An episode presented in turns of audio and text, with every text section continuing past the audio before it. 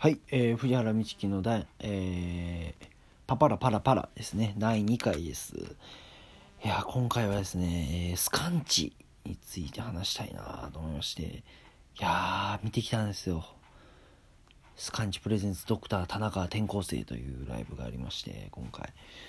えーと、昨年の10月にですね、キーボードのドクター田中さんっていう方がですね、お亡くなりになられまして、そちらの追悼公演みたいな感じだったんですよね。で、もう、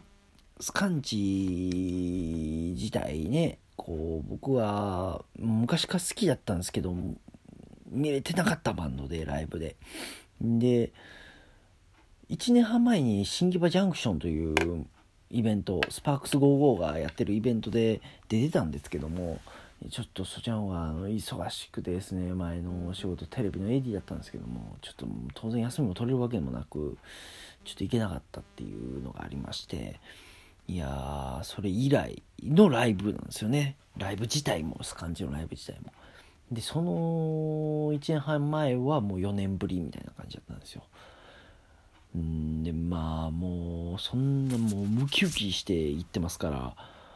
今日も下北沢ガーデンというまあほんま5600ぐらいしか入らないようなライブハウスやったんですけどもそこ入った瞬間に「スカンチ!」ってでっかいテンション書いてあるだけでほんまテンション上がるというか。んでまあ時間になってローリーが一人で現れて。でちょっと工場っぽいことを話してて。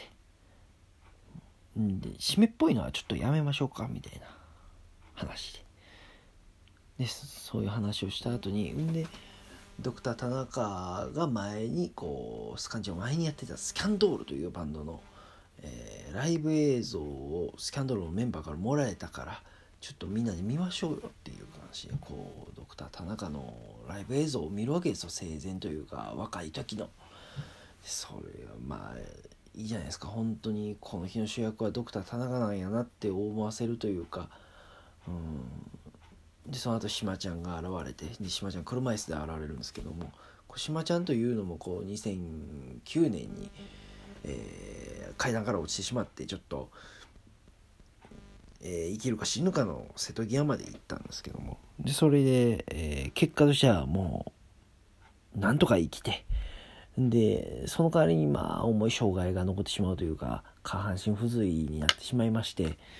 えーいやほんしまちゃんベースやったんですけども当然ベースも弾けるわけもなくっていう感じなんですよね今は。でももう大歓声で。でまあやっぱ人気よなそりゃな島ちゃんなって僕も音源で聴いてる時がすごい好きでしたから島ちゃん。シュガシュガベイビーとかほんまずっと聴いてたっていう。でそれでまあ小畑ポンプっていうドラムの人が現れてでまあサポートメンバーにスパークス55のヤグマさんっていうあのベースボーカルの中心人物なんだけども。とえーっと小川文明という方が地方で連れてきたという村原君というキーボードの方を添えて5人でやったんですよね。でそれで5人でやる1曲目が「恋人アンドロイド」えーこれドクター田中が作詞作曲でライブも歌歌ってたっていうような曲を1曲目にやるというね。んで何ですか？ほんまにえーそれ1曲やってなんかローリーが言ってたんですけどもこう今回結構な突貫工事だったから用意できた曲がそんなにないんですみたいな。だからほんまに1曲やっても34分喋ってみたいな感じだったんですよ。でもそのこの34分が結構良くてですねほんまにずっとスカンチの歴史だったりドクター田中ってこういう人やったなっていう昔話をしてるんですよ。で1曲やってその曲のこと話したりとかもうその死んでしまったというかまあ転校してしまった。ねえーメンバーのことを話したりとかっていうのがほんまにこう歴史長いバンドじゃないとやれないライブだなと思っていやこれすごいなこのライブって思ってたんですよ。でもういろんな思い出が聞けてですね。でもその思い出の数々がどんどんドクター田中の不在をこうかきたてるわけですよ僕らを。なんだけどもローリーはもうあくまでも明るく明るくと。もうとにかくなんかみんなで歌おうよっていういう感じのことを言ってたのがすごい印象的ですね。とにかく明るくしようみたいな感じやったんですよ。んで結局その109で待っててよとかすごい好きな曲だったんですけどそんなも聴けてマリー・ルーとかも聴けてうわー嬉しいわーと思って。でその後にスカンチ3人だけの水いらずの時間みたいな感じやったんですよ。でこの時間どうやら何も決まってなかったらしくてローリーがこう思いついたスカンチの曲をやってくみたいな感じだったらしいんですよね。でもここがまた今のスカンチを見してるみたいな感じで。構こうその小川文明っていう方もキーボードでいたんですけどもその人もえー、っと2014年ぐらいに亡くなってたりとかしてうんもう結構スカンチって現有メンバーがねその3人しかいないししまちゃんはもう言うたとえそんな感じなんでほんまに結構なボロボロな状態でも続いてるバンドというかでそこがまたかっこいいなというかもうこのボロボロになってでも続けるんだよなと思って。でショック療法とか涙の卒業生と聞けて嬉しいなと思って。でミリオンダラーマンという曲があったりとかんでまあゴッツの主題歌だったらしい、えーと、マジックポーション恋のマジックポーションとかもね聴けて。でそれを歌って終わった後に名残惜しい。大川文明といいドクター田中といいみんな転校していってしまうのかってローリーが言って。で最後はしまちゃんが歌いますと。そしたらもうしまちゃん泣き出しちゃって。でそれローリーが「いやもうみんなで歌いましょう」って。40年前のレコード大賞とかでアイドルが泣いてる横で力士とかが一緒で歌ってるあの感じに行きましょうみたいな。またここまでももうボキャブラリーを使ってね、言ってくれるんですよ。で、これもう涙の転校生ですよ。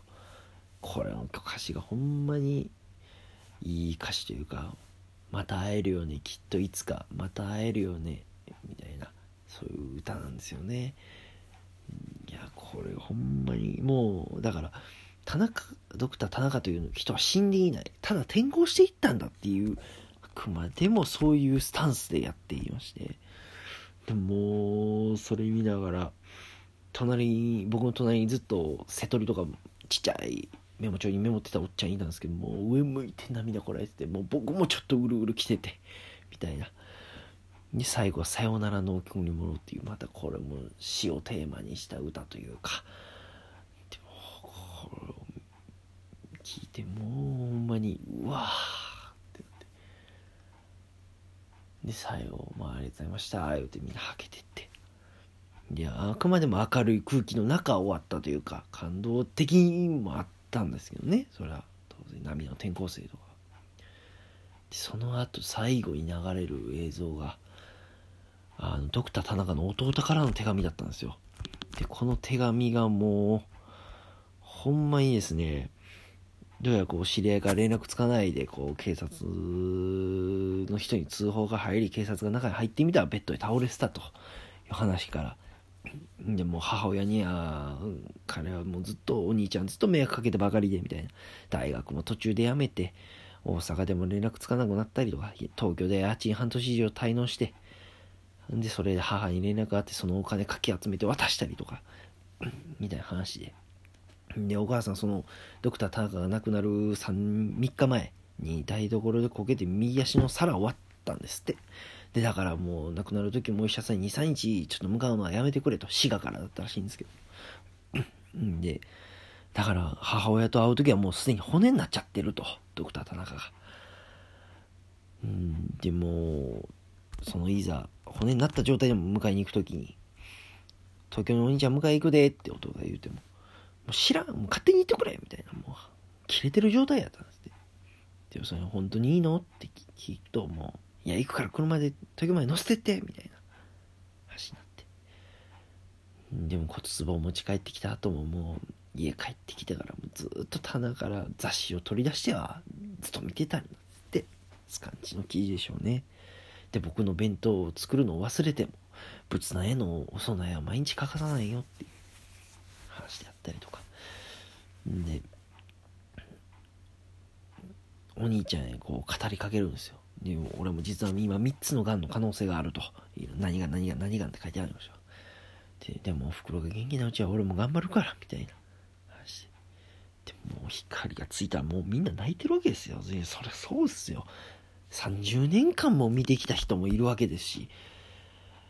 いやもう僕もだってもう言うても知ってまあ10年も経ってないぐらいですけどもそれでもやっぱもう泣いちゃってひたすらひょうきんな空気に最後は泣かすんやと思ってうわなんかちょっとかっちょよーってなったっていうのがね本日のスカンチのライブだったんですよね。いやーめちゃくちゃ良かったですね。いやほんまにこんなボロボロになってもこう続けていく。続けるからこそこうできるライブもあるんやなっていう。いや初感ちょっとすごく感動しました。えー、いや今回はまあこのぐらいにして。ですね。ではまた。ありがとうございました。早く駆け足でしたけどもどうもすいませんでした。